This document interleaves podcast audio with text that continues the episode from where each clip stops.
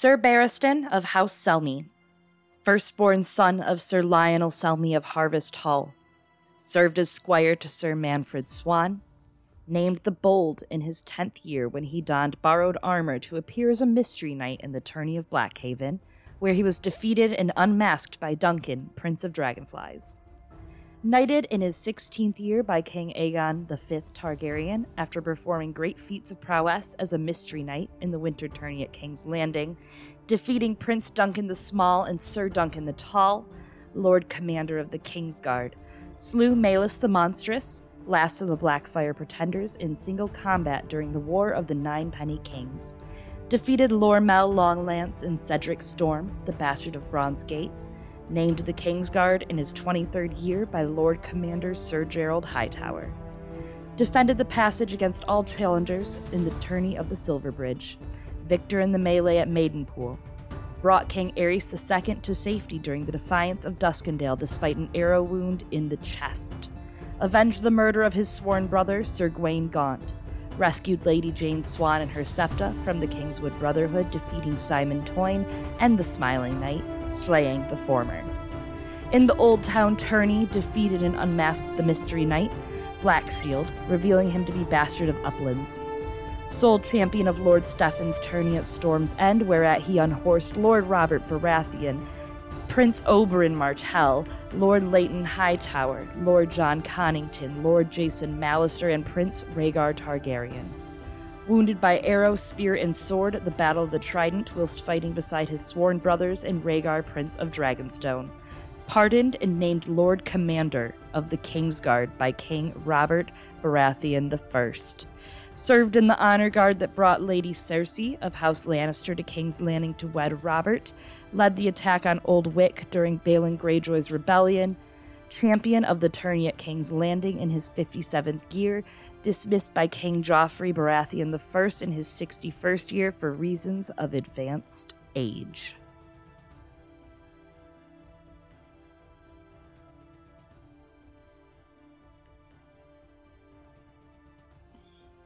Hello everyone, and welcome back to Girls Gone Canon. I'm Eliana, also known as Glass Table Girl over on the Maester Monthly Podcast, and of course on the A Song of Ice and Fire subreddit. And I'm Chloe. You can find me on the internet as Lies and Arbor on Twitter and Tumblr. And this is our first Barristan episode. Yeah, I Fairbald Ned, hello Barristan. I think that was effective, that open. I feel like I'm kind of feeling really low, like I don't do much with my life. I think this is like the this is a very impressive resume um, that you yeah. read aloud to me. Definitely. Yeah, oh my god. So the worst part of that is you get to age twenty-three and you're like reading that and you're like, oh my god, I'm only at age twenty-three.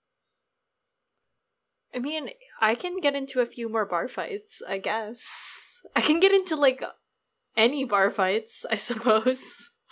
I was gonna say, I'm like, I don't think you've even. Anyways, no. God, it's our it's our first Barristan episode. This is our intro to Barry episode. What what are we gonna do with Barry, man? What are we gonna do with him? Um, We've got a lot to go through here. Yeah. Well, what we're gonna do with Barry is we're gonna start out with this intro episode here, right now. And we're going to have like four main episodes in total before we move on to our next P O V. And so this week what we're doing is we're just like doing our due diligence, setting everything up, because like as everyone here knows, since this is a reread and presumably you've read these books before, in the first four books we don't have any Barristan P O Vs. So we're just going to set the stage for what comes before those actual Barristan chapters. Yeah, it's it's a world-building episode. It's a Girls Gone Canon world-building episode we're doing. Yeah, exactly. I don't do that very often. So so this is interesting. You know, we're... Not every P O V is going to be like this, but obviously some of them will. will. Um, and Barristan, obviously, we don't get his P O V until much later in the series, so I think this is a good way to wade into those waters. Yeah. Uh, next week, we're going to be going over the Queen's Guard and the Discarded Knight. And the following week, we'll have an episode for Kangbreaker and Queen's Hand. And then after that, we're going to do a Barristan outro episode. Uh, and we're actually going to have a special guest for that. So that'll be fun. It'll be our first guest. I hope the pressure's not on. I think they'll do fine. We'll see. They're going to be fine. It's going to be fine. They're going to be fine. It's fine. They're a diversity pick.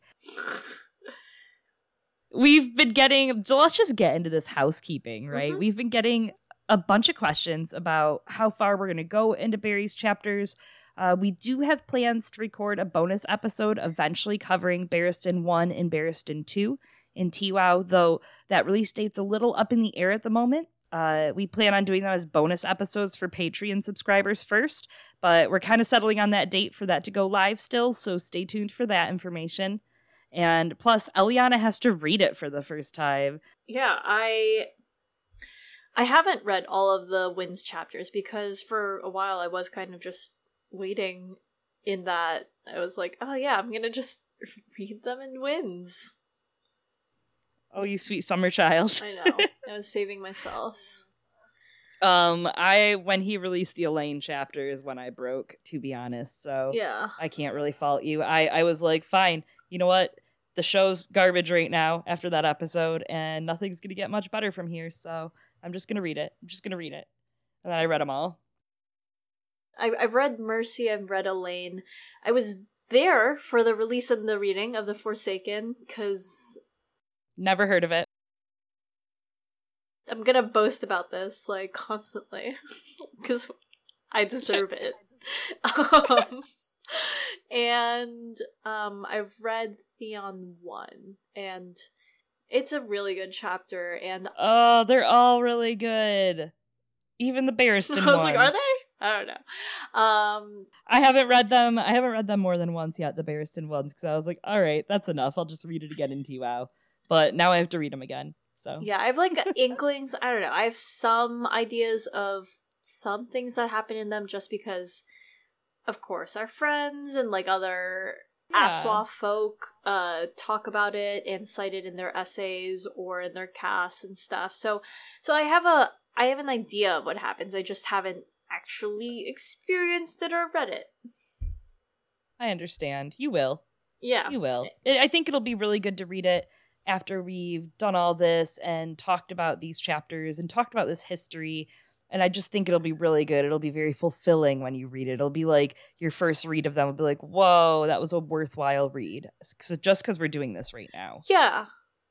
And I think it's going to be really fun doing it as part of this project because, like, we'll have, what, two perspectives, right? For you, you'll have already read them before. So you're looking at them with a little more of a uh, scrutinizing eye. Yeah, absolutely. Whereas, like, I'm coming at this with fresh eyes. Which I think will be interesting. I'm very interested to hear what you have to think about it, especially after we yeah. go through this, because I feel like this is like we we just like psychologically get down. Like Ned was a lot. I can't believe we're doing Barristan next. Like we're crazy. This is a lot emotionally, you know, to think on. Sure, but but what's nice is that I think there's a lot that goes on emotionally, of course, and like. There's a lot of action in Barristan's chapters, but it's very short in terms of the actual chapters that we have. Yeah, it's not as it's not going to be fifteen episodes of depression or ten whatever, fifteen chapters of depression. It's not going to be that. It's just going to be like five. Funny when you think about it, right? Because like very few other characters have as small an amount of chapters as Barristan, yet in some ways Barristan's story is the longest. Yeah, the biggest. Well, terms- yeah, because he's old. He's really... Exactly. He's like, if you cut the tree, there'd be a million rings in there. Yeah, there's not a million. There's like but... seven million rings. Grandpa! And... yeah. We're still working on our uh, catchphrase for Barristan, guys. Don't worry. We'll figure not, it out. We're not there yet. Yeah, I'm sorry, everyone. um, it'll, we're going to get there. It'll establish itself as we, we go, I'm sure. We can't... We can't... The phrases have to find us. Like, I feel like get a job found you, you know? Yeah, no, get a job chose me when I was younger. It was yeah. like the three-eyed raven, and I just, like, opened my eye. Uh, I was thinking corn, it was, like... Corn! The houses in Harry Potter, but I guess you kind of choose them. I don't fucking know. What else? Anyways... We're waiting for them. Oh, it's like your Patronus, you know? Yeah. Finds you. Finds me. Yeah. There you go. So we're still waiting for the soul of the Barristan chapters. It'll come to us. Brevity. Yeah. But, you know, since this is a lore-based episode, right? This is uh that backstory. Instead of doing our usual lightning round of what we missed, we're going to do a lightning round, really more of like a straight-up thunderstorm kind of round of what you've missed of Barristan's history. All that history, all those seven million rings that Chloe was talking about. We're just going to touch in the top of them.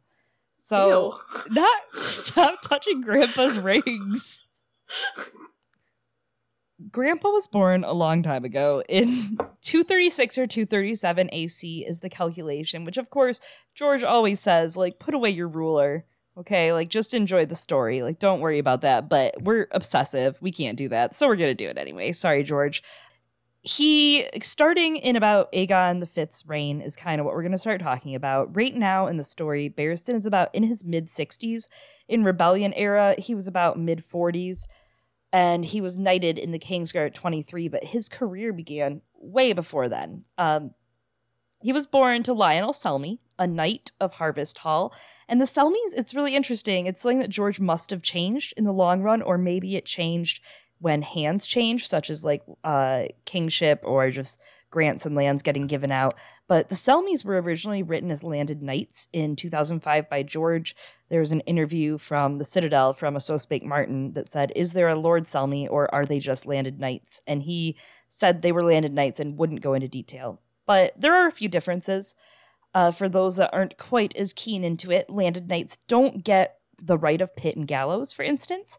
They have to look to their liege lord to carry out justice. Other landed knights in the series that you might hear of would be like Sir Gregor Clegane of Clegane's Keep, Sir Simon Santigar, the Knight of Spotswood, Sir Simon Templeton, the Knight of Nine Stars, just to name a few. Landed knights have a ton of pros and cons of many things against their lords, but their status is going to be reflected in their styling, like Sir Simon Templeton, the Knight of Nine Stars.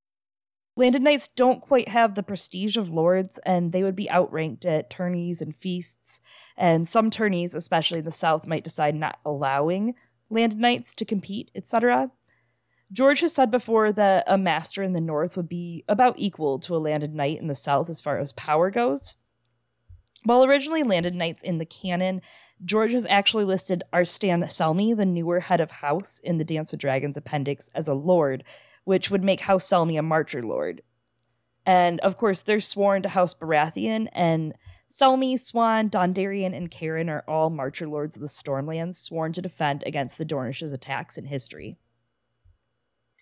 So, going back to how Barristan has a long story, and starting with his, like, first internship, he squired for Lord Manfred, Manfred Swan in his youth. Uh, when he first, you know, they didn't have resumes back then. So what he did was he he was just on the job. You know, he started out as his mystery knight uh, at this tourney in Blackhaven at around two forty-seven A C. So that puts him at around, like, age ten. Everyone was like, what the hell? There's, like, this little kid here. But Prince Duncan Targaryen, uh, Duncan the Small, the Prince of the Dragonflies, um, took pity on him, and while others may have laughed, Prince Duncan, precious, precious boy, jousted with Barristan when no one else would. Then, after a while, um, in about, like, a few years, not that much later in the early two fifties, Barristan goes on to actually unhorse Sir Duncan the Tall, whom, as everyone knows, he's in fact very tall and very swole. And then the other Duncan too. He's just like racking up all of his Duncans. He also unhorses Prince Duncan, an attorney in King's Landing. Because of how well Barristan performed, uh, he gets an early promotion. He's knighted at sixteen, which is about in the early two fifties, by Aegon the Fifth Targaryen. Which is pretty cool, yeah, you know, like, after he unhorses both Dunks. Duncan, slam dunks. Oh, my what, God. What is it? Oh, whatever. Anyways. Um, oh, my God. Then he has his first job, his first real job, where he goes into the War of the Ninepenny Kings. Um, and he does, he performs exceptionally well, you know. He's not, yeah, so in around two sixty A C, so that puts him in, you know, about his, like, twenties, um, late teens. Uh, Barristan participates in the War of the Ninepenny Kings, and he slays Aemali's the first Blackfyre in single combat, which effectively ends the male Blackfyre line and cuts a path through the Golden Company to reach Aemali's. Incredibly impressive. Like, the Golden Company is a very formidable force, and of course we're gonna see more of them in the winds, presumably. Barristan also becomes, of course, very famed after this war, and that's the ri- that's how he starts becoming this hero. Um, how his stories start in Westeros. It's his start to becoming a household name. And that was just king number one. That's true. This is horrible. I feel like I've done nothing with my life. Uh, I haven't even slayed any Blackfyres. Oh, Chloe, you slay every day. Ah, thanks, boo. And who's next? Jaehaerys the Second's reign. Barristan was named to the Kingsguard at twenty-three years old. This is two fifty-nine to two sixty A C. He swears his vows before Gerold Hightower, and Jaehaerys the Second bestowed the White Cloak upon him. He gave up his claim as firstborn son to Harvest Hall, and the girl he was supposed to marry was wed to his cousin. And it's I think it's so interesting. There's a lot of Jaime parallels in this. Mm-hmm. Uh, Jaime and Barristan have so much more in common than either would ever admit. And we'll talk more about some of the knights named to the Kingsguard in this era a bit later. Among some of the youngest knights named to the Kingsguard are Sir Roland Darklyn, who only survived a few days on the job, and Jaime Lannister. And Barristan isn't really even considered that young at twenty-three when he joined. And he's def not young now. Uh, def not. He is old. You know who's not that old when they die? Jaehaerys, who dies in two sixty-two A C. That was my segue. Um... At around the ages of thirty-four and thirty-seven, after a short illness. Yeah, like a three-year-long illness. Which, I think it's touching, you know, that Barristan thought that Jaehaerys was very strong, even though many people saw Jaehaerys as weak. Jaehaerys was, like, a pretty good king, especially compared to, like, Aerys. Like, he brought stability to the realm, he ended the Blackfyres... with help from Barristan. He reconciled many of the great houses who had become unhappy with the way that Aegon the Fifth was running things. King Jaehaerys is the one who has that really great line that he tells Barristan that we're going to hear later on also, um, that King Jaehaerys once told me that madness and greatness were two sides of the same coin. Every time a new Targaryen is born, he said, the gods toss the coin in the air, and the world holds its breath to see how it will land. In this he is knowledge that he imparts upon Daenerys.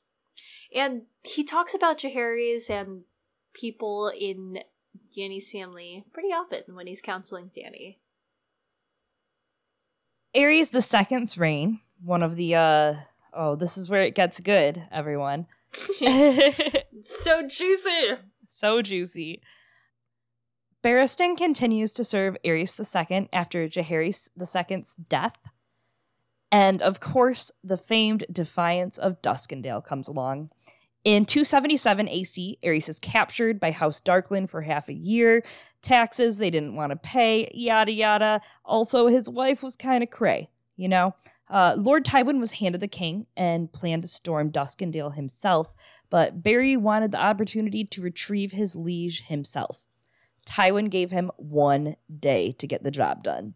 So Barristan did what anyone would do, and he disguised himself as a hooded beggar and climbed the walls in the dead of night. He slayed sentries and scaled castle walls before anyone could alert others. He slew two guards and avenged his brother of the Kingsguard, Sir Gwayne Gaunt, by killing Sir Simon Hollard.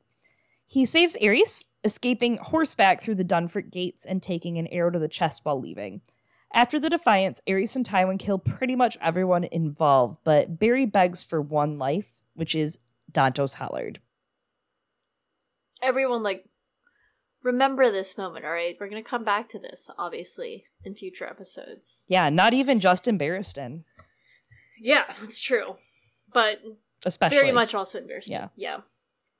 And then we have the Kingswood Brotherhood, which is another infamous outlaw organization, but this time during Aerys' reign.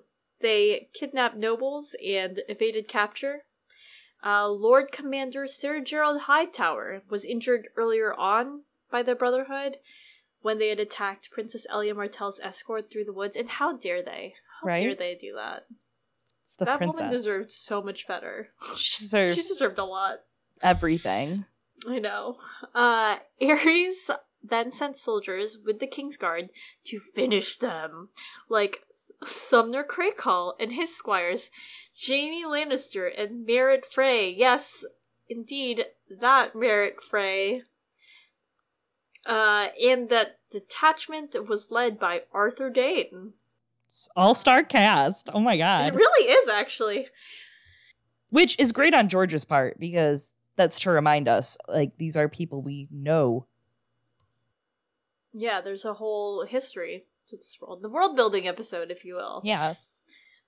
The Brotherhood was shielded by small folk, though, of the Kingswood, which prevented these forces um, from finding the outlaws.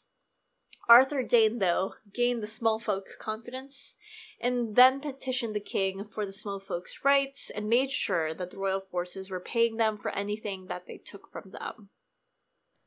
And, of course, the small folk changed allegiance to the royal side, and the outlaws no longer were able to roam free in the forest. Jaime Lannister, Arthur Dayne, and Sir Barristan Selmy have this big showdown against the outlaws, including the Smiling Knight and their leader, Simon Toyne. Barristan rescued Lady Jane Swan and her septa, as we knew from before, and killed Simon Toyne in single combat, while Arthur actually kills the Smiling Knight, as we know. Wenda the White Fawn, Oswin Longneck the Thrice-Hanged, Big Belly Ben, Fletcher Dick, and Ulmer were some of the other members. Ulmer ends up joining the Night's Watch to avoid being executed, but the rest of the Brotherhood is presumed dead, despite, of course, some wild Wenda the White Fawn theories, like Wenda as Septa L'Amour, if you haven't heard that one. It's an interesting read. Check it out. Next we have the tourney at Storm's End. So sometime prior to Robert's Rebellion, Barristan defeated Rhaegar in a final joust at Storm's End, winning the tourney. So we know that he can do it, all right? He's done it once before. And then we have this, like, conflation, this confabulation between Simon Toyne and Storm's End. In Barristan's White Sword entry, in his resume, nobody checked this, I guess. Because there seems to be some sort of mix-up of dates uh, that was pointed out to George. And as So Spake Martin from the Citadel on Westeros dot org, dated two thousand one, George talks about how he really is just chalking that up to Barristan being an old man and forgetting how things actually go. Which, in a way, it makes you wonder if he's really, truly an unreliable narrator. Which I would say, yeah, a lot of times he is, considering his other either unreliable narrations or his severe honorific point of view that kind of clouds what he tells people. Like, I grew up Roman Catholic. I'm recovering now. And Barristan reminds me of, like, the people I grew up with, that they think the Bible and the teachings are code, and they only adhere to that code and stand by while wrong was being done.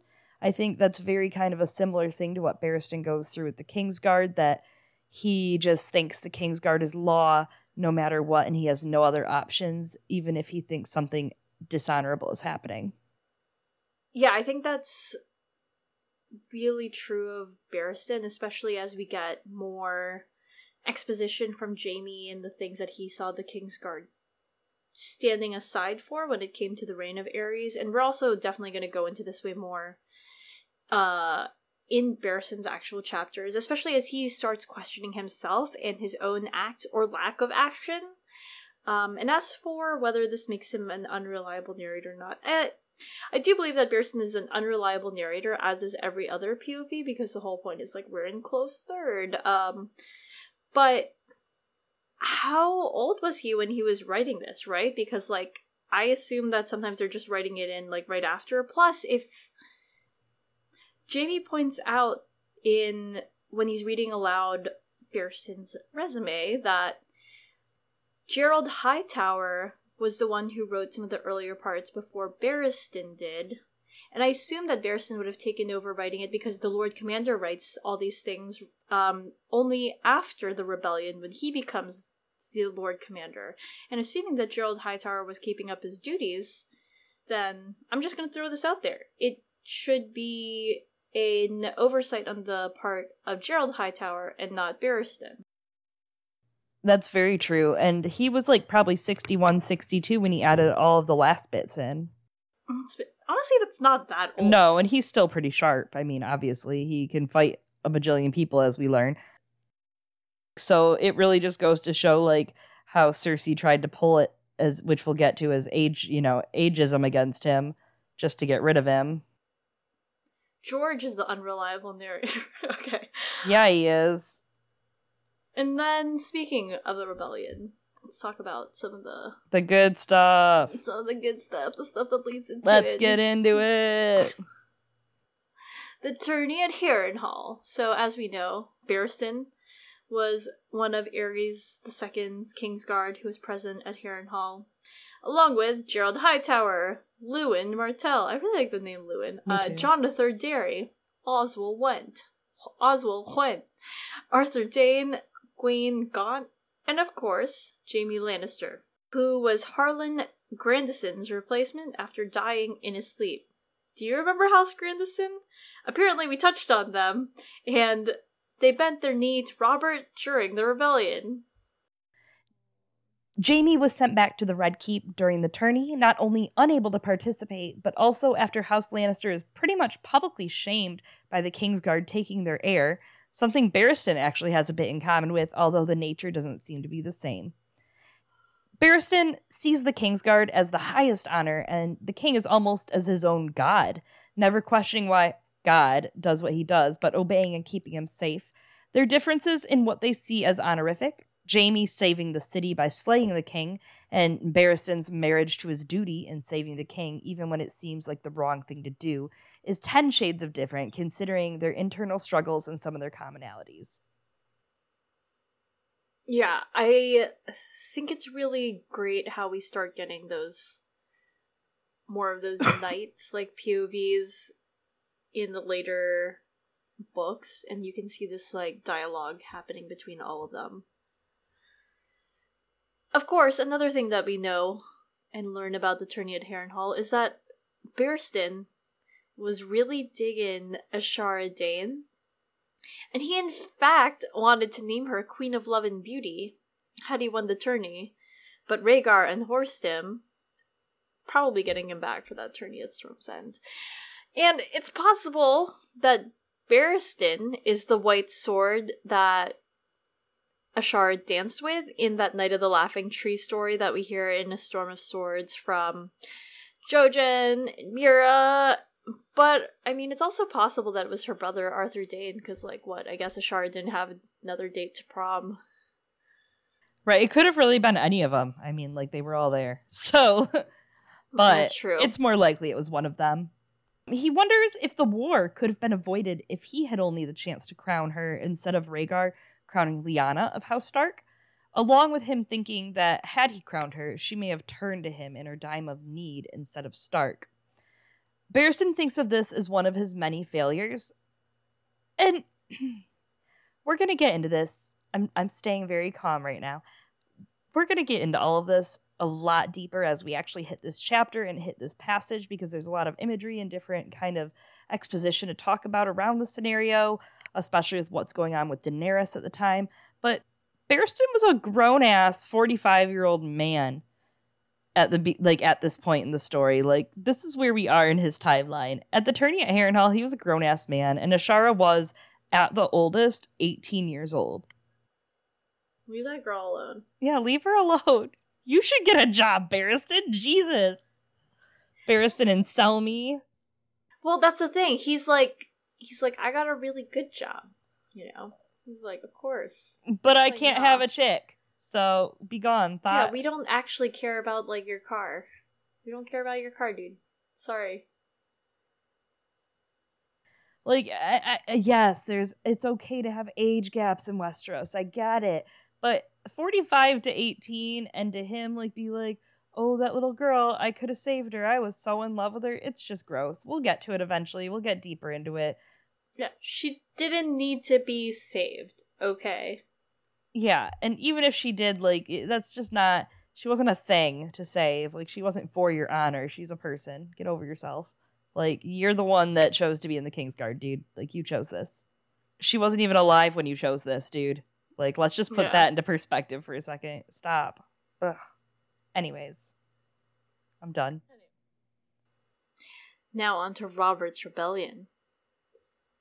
I swore no oath to Dorne, Sir Barristan told himself, but Lew and Martell had been his sworn brother back in the days when the bonds between the Kingsguard still went deep. I could not help Prince Lewin on the Trident, but I can help his nephew now. The discarded knight, a dance with dragons. When we get down to the core of it, Barristan is another traumatized man-baby of A Song of Ice and Fire, born out of all of this war. Barristan's standout moments in Robert's Rebellion are big but few. He and John Arthur Derry's attempt to rally the remains of John Connington's army after breaking at the Battle of the Bells. He fought in Battle of the Trident, but he was severely wounded, as we mentioned above. Roose Bolton thought Robert should actually slit Barristan's throat and just be done with it, but Robert commanded his maester to heal Barry instead himself, and ended up eventually offering him a pardon and position of Lord Commander on the Kingsguard for fighting with his heart, but being smart enough to know when to kneel. His wounds were so bad that he wasn't present in the throne room when the bodies of Rhaenys and Aegon were shown to Robert, and this is what puts Ned and Barry on such an interesting level of honor and justice together, is that Barristan thinks, if I had seen him smile over the red ruins of Rhaegar's children, no army on this earth could have stopped me from killing him. About Robert, Ned and Barristan both are standing by while they knew they could have done better.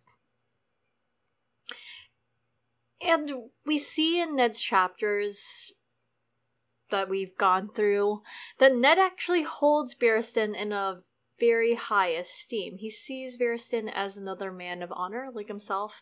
And so this creates a sort of intersection between Barristan and Ned, because you know, as Ned cares about the life of the children and is pleading for Dany's life and the lives of children in general, wink, wink, wink, wink, Barristan has these same sorts of inclinations, even though he feels that he can't do anything to stop Aerys from destroying the rest of House Hollard. He steps up once to ask for a favor, to ask to spare the life of Ser Dantos, because of, and to ask to save save the life of Ser Dantos in exchange for the heroism that he showed saving Aerys. Save the children.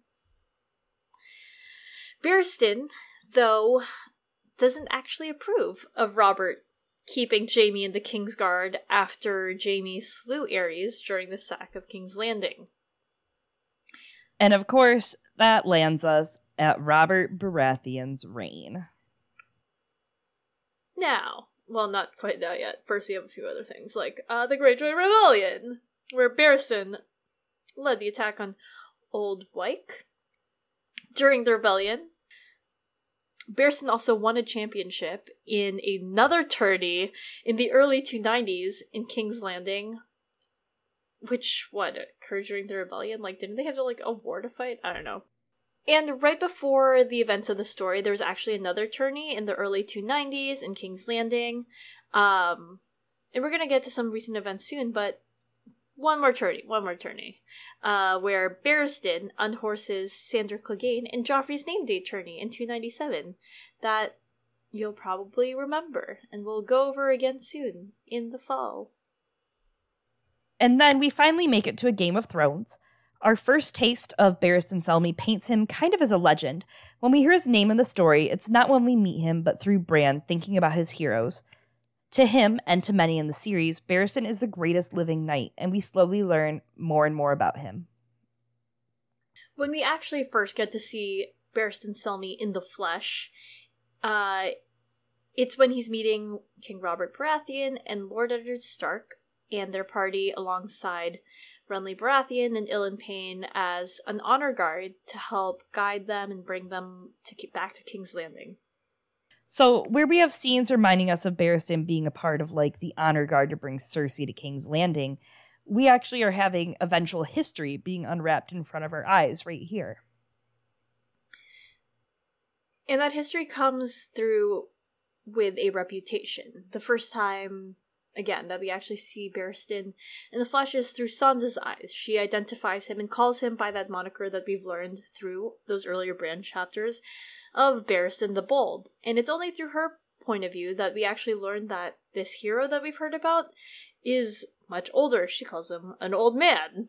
And I think it's apt that for a man surrounded by so much legend, we meet him through the two children who love these songs and stories so well.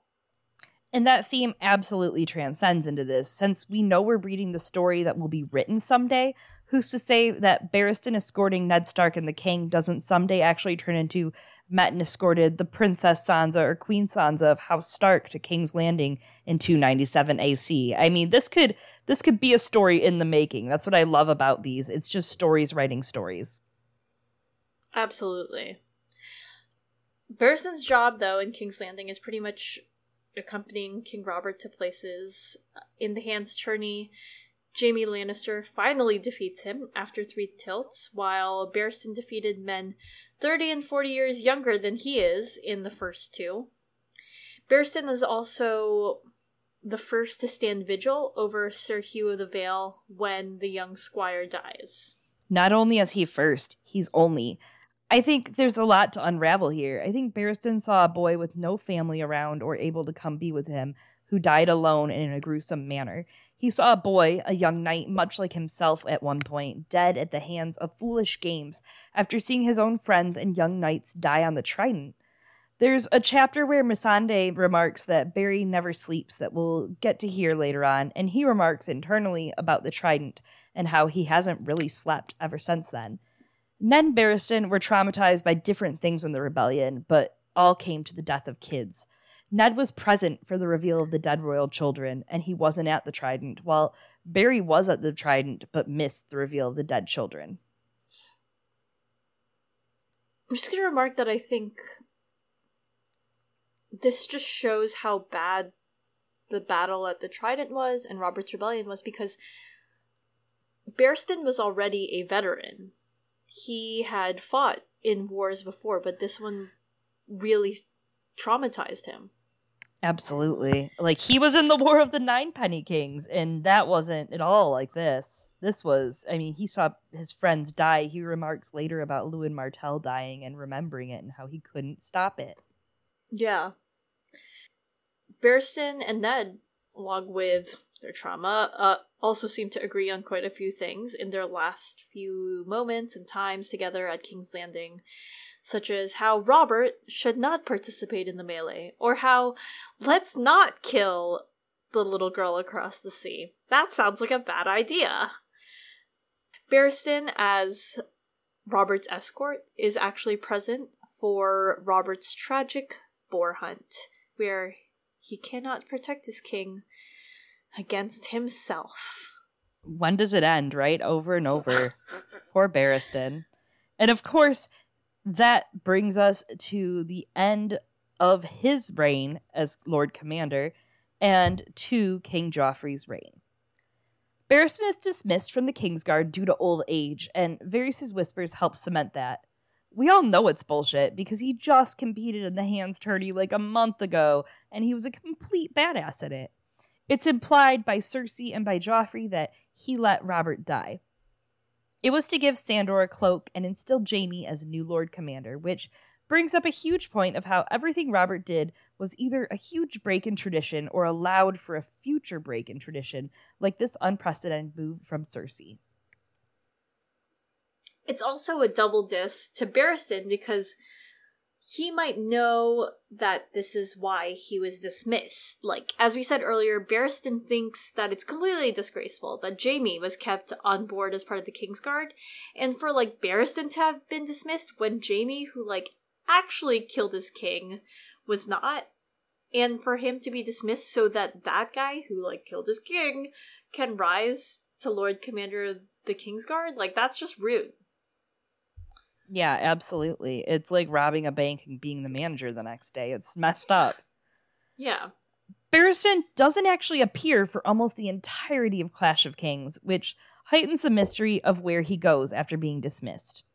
In A Clash of Kings, while it builds on the legend of Barristan established in the first book, it also establishes Barristan's importance as a political symbol. We hear from people like Tywin and Tyrion about how letting Barristan go was a stupid move because of what he means to the people. And of course, Varys recognizes Barristan's worth as a political symbol, because this is like Varys' specialty. He weaves these political stories and narratives. For more on how Varys does this, I would highly recommend checking out something like A Lawyer's Essay, The Spider and the Dragon, I believe it's called, over on the Wars and Politics of Ice and Fire blog. It's my favorite essay by him, to be honest. Um, and it also, this act of Varys being the one to suggest, like, oh, maybe you should dismiss Barristan, oh, further connects uh, Varys with Illyrio, because, I mean, where do we see Barristan next? Which is established in that underground discussion in A Game of Thrones. And of course, Barristan knew, well, what he didn't ignore, that Varys was whispering in Aerys' ear and sowing discontentment at court, too, which makes where he lands very interesting indeed. Eventually, in the last Dany chapter, we meet an old squire named Arstan, which, coincidentally, is the name of the family member who took Barristan's place at the helm of House Selmy. This works temporally in terms of the story, since Barristan actually has to travel from Westeros across Essos. But it also works narratively again, building up the mystery, then bringing him in, leaving time between books for fans to figure out the secret identity. So many things hint at his real identity, especially his entrance. From far away, he saves Daenerys from the sorrowful man. Dany is the one who must clear his name. But Barristan's entrance is overshadowed by the okay. actual main hero of the story. Barristan is playing squire to the prince that was promised to Azor High Reborn, Strong Belwys.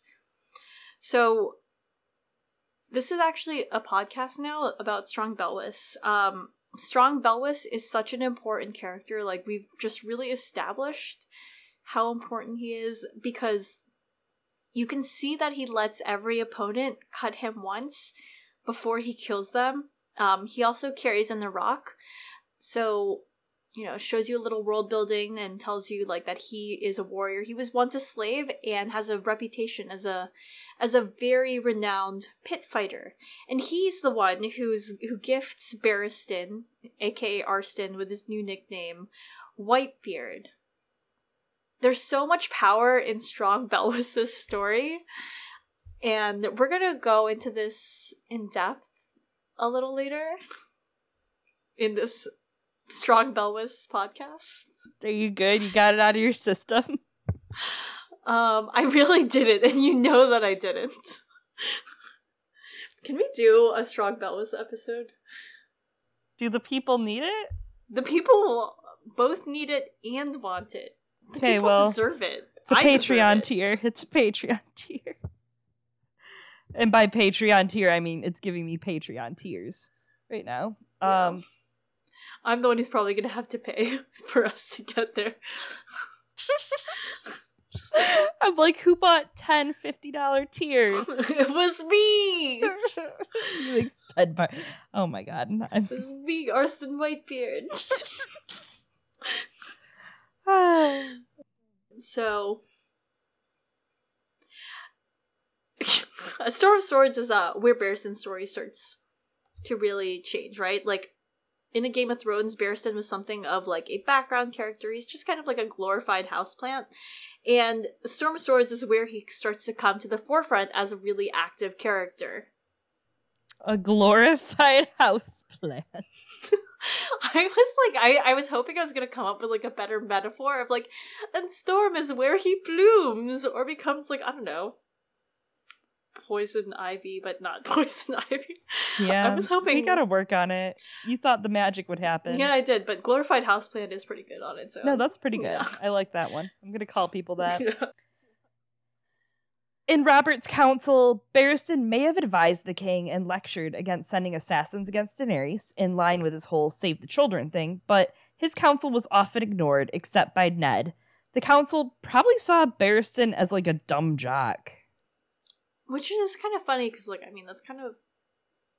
I was going to say that is what Robert is, and that's probably why no one listened to him, and just was like, whatever, we'll just appease him. Yeah. I guess contrast that, too, with how Dany seeks Barristan's counsel in A Storm of Swords.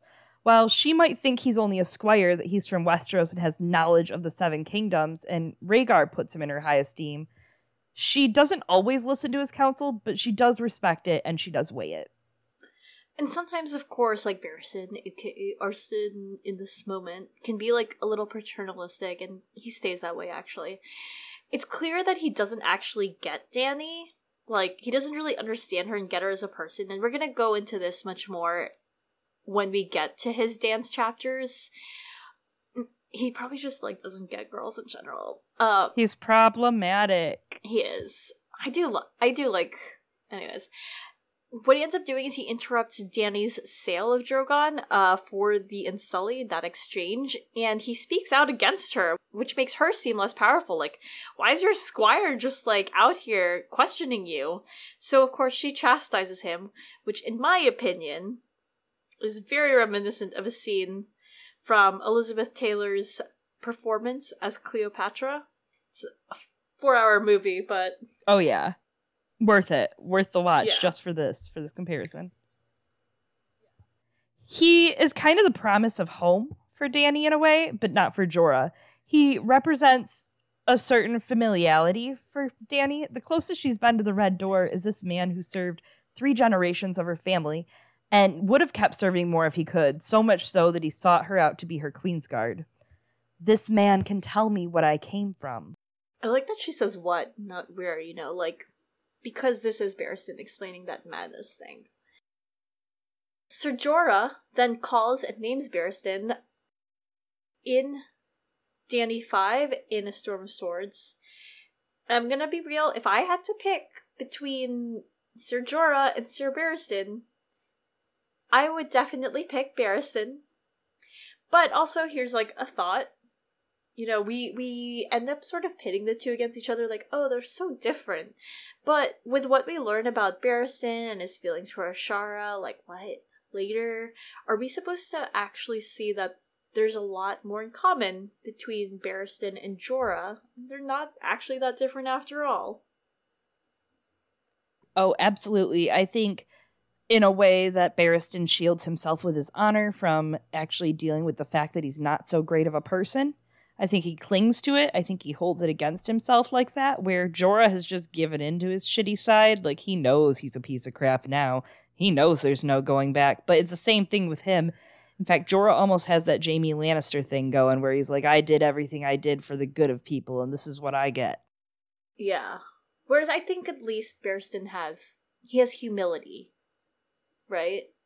And we're going to... Yes. He does question internally sometimes. He's like, did I do the wrong thing? Maybe he doesn't question the right things, but he does question them. And we're going to go into that, of course, later on. And finally, we get one last clue before the big reveal. Same as how we saw those quick reflexes with the green scarab, Arstan Whitebeard defeats Miro of Braavos, which also cements Jorah's suspicions because, yes, it was suspicious that such a well-spoken, really old guy was somehow a squire.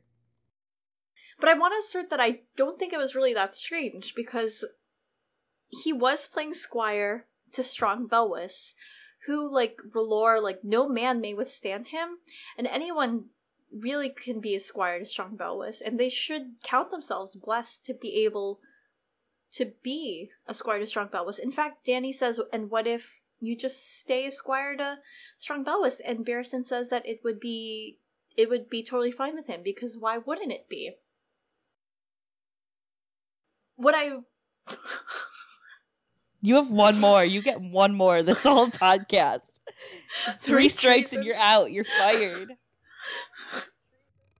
Three treasons I will know. Three Belwasses I once, will know. Once for Belwas and once for Belwas and once for Belwas.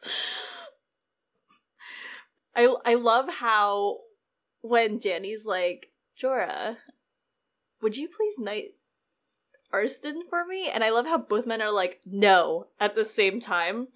And Jorah's like, because he's like a fucking liar. And Barristan's like, because he's a fucking liar.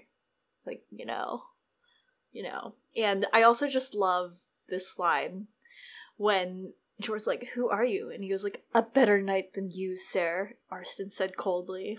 And you can't see, but in my notes, I'm like, clap emojis, because I love that. It's a big moment. It's a big moment. Yours, if you will have me. Sir Barristan had tears in his eyes. I took Robert's pardon. I, I served him in the Kingsguard and Council. Served with the Kingslayer and others near as bad who soiled the white cloak I wore. Nothing will excuse that. I might be serving in King's Landing still if the vile boy upon the Iron Throne had not cast me aside. It shames me to admit. But when he took the cloak that the white bull had draped around my shoulders and sent men to kill me that self-same day, it was as though he'd ripped a caul off my eyes. That was when I knew I must find my true king and die in his service. Quiet, said Dany. I'll hear him out. It may be that I must die a traitor's death, Sir Barristan said. If so, I should not die alone. Before I took Robert's pardon, I fought against him on the Trident. You were on the so- other side of that battle, Mormont. Were you not? He did not wait for an answer. Your Grace, I am sorry I misled you. It was the only way to keep the Lannisters from learning that I had joined you. You are watched, as your brother was. Lord Varys reported every move Viserys made for years. Whilst I sat on the small council, I heard a hundred such reports. And since the day you wed Khal Drogo, there has been an informer by your side selling your secrets, trading whispers to the spider for gold and promises. So juicy! God, what a good chapter, too, when she sends him off. Oh, man, when she's so mad. Oh, it's so good. Such drama. And, of course, there's this great line from Dany, which is an overarching theme in the story to which Barristan, of course, also contributes to. Are all the knights of Westeros so false as you two? He was no true knight. I love It's I so love good. it. Exactly. It's so, like, all of the knights. Oh, it's just so thematically pleasing. I love how it's constructed. Dany, of course, ends this. She sends Barristan and Jorah into the sewers to win her marine, which is only intimated. And we're not entirely sure how well anything Dany has planned for Barristan is going to go other than that. But what's great is that we get this kind of reassurance, because while we're questioning the safety of Barristan, Jaime's chapters are over here on the other side of the Naratheon storm, reassuring us that Barristan's prowess is just incredible, because Jaime is like, I'm going to open the white book, and like, the fuck. Barristan somehow had time, even though he was like fleeing that same day. He, like, came back, he wrote and finished his entry in LinkedIn, in the White Book, which he somehow had time to do while he was fleeing King's Landing. And so that gives us kind of an inkling of what to anticipate when we finally get back to those Dany chapters. Because we've only heard about his prowess at this point. We haven't seen it yet. Mm-hmm. It's been outlined by all these characters that have dreams, like Bran with all these nightly dreams. So getting it from another adult finally and realizing, oh, he might be fine. And then you switch back to Barristan's story and eventually he just starts kicking ass. Yeah, and he's just got a stick, you know? He's like, whatevs. Yeah, I, I love that it's like very like, I don't know, almost karate movie too in a way. Just very the reveal. I mean, soon after, though, Barristan reveals why he chose to flee to Dany's service, and though he was beginning to fill this role, he truly becomes her connection to her family and regales her with stories about Rhaegar and the tales of unsavory stories about Aerys, and, of course, as said before, having known so much of her family from even before then.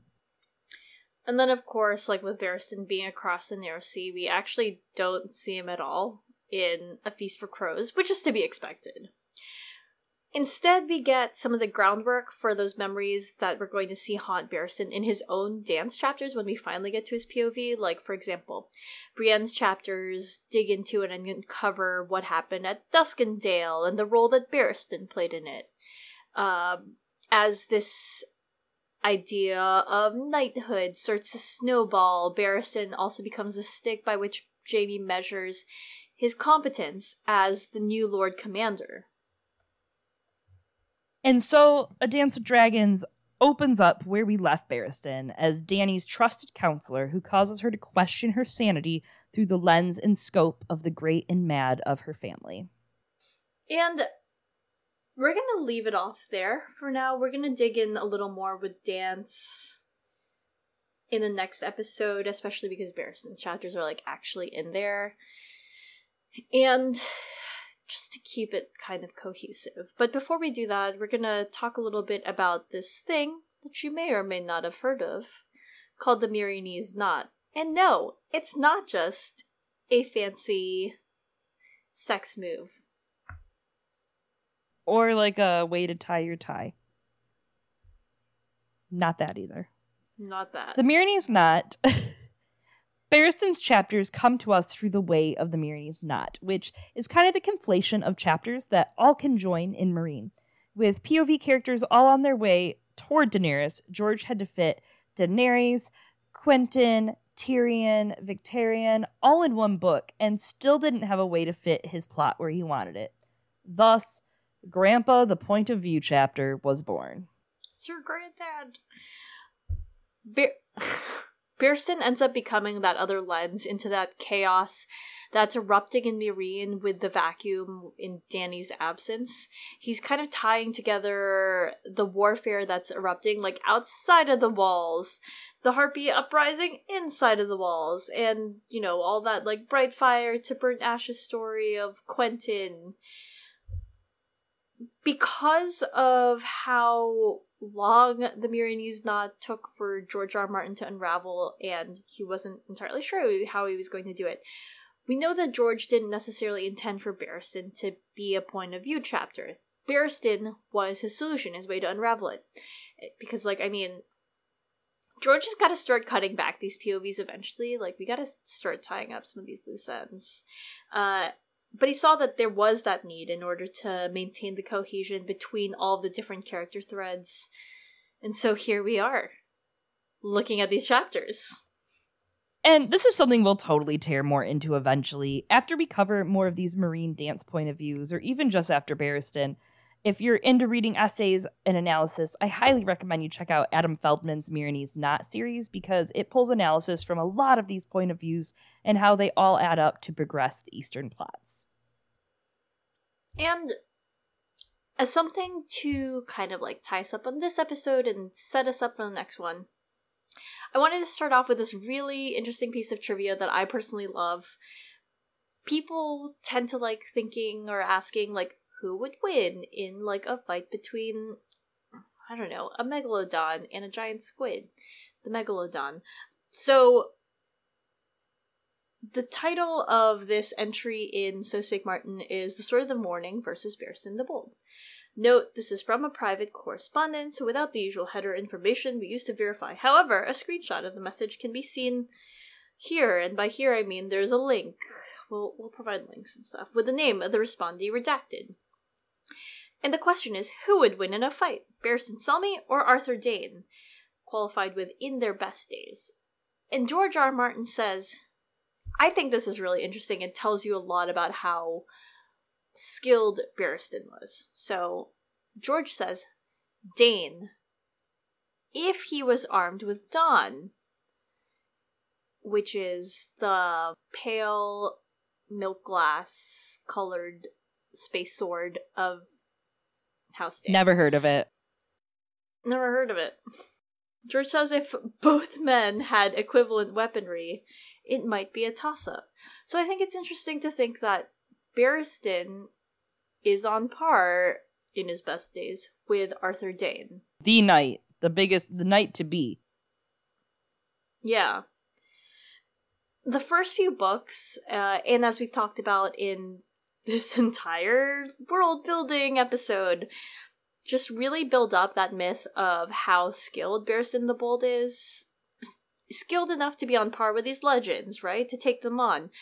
And before we see him, he he's larger than life.